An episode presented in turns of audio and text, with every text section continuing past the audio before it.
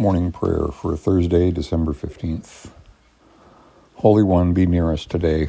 We ask you to stay in the schools, in the streets, in the arguments, and in the meetings, in the waiting rooms filled with anxiety, in the sessions where funerals are planned, in the nursing homes where we slip in and out of dementia, in the bedroom of the child in her crib, in the boardrooms where decisions are made in the hospital rooms where doctors pound on chests, in the smoky rooms of support groups, in the alleys and deserted buildings where addicts gather, in the midnight kitchen of the parent worrying about where the next meal will come from, in the back room of the business where losses outweigh income.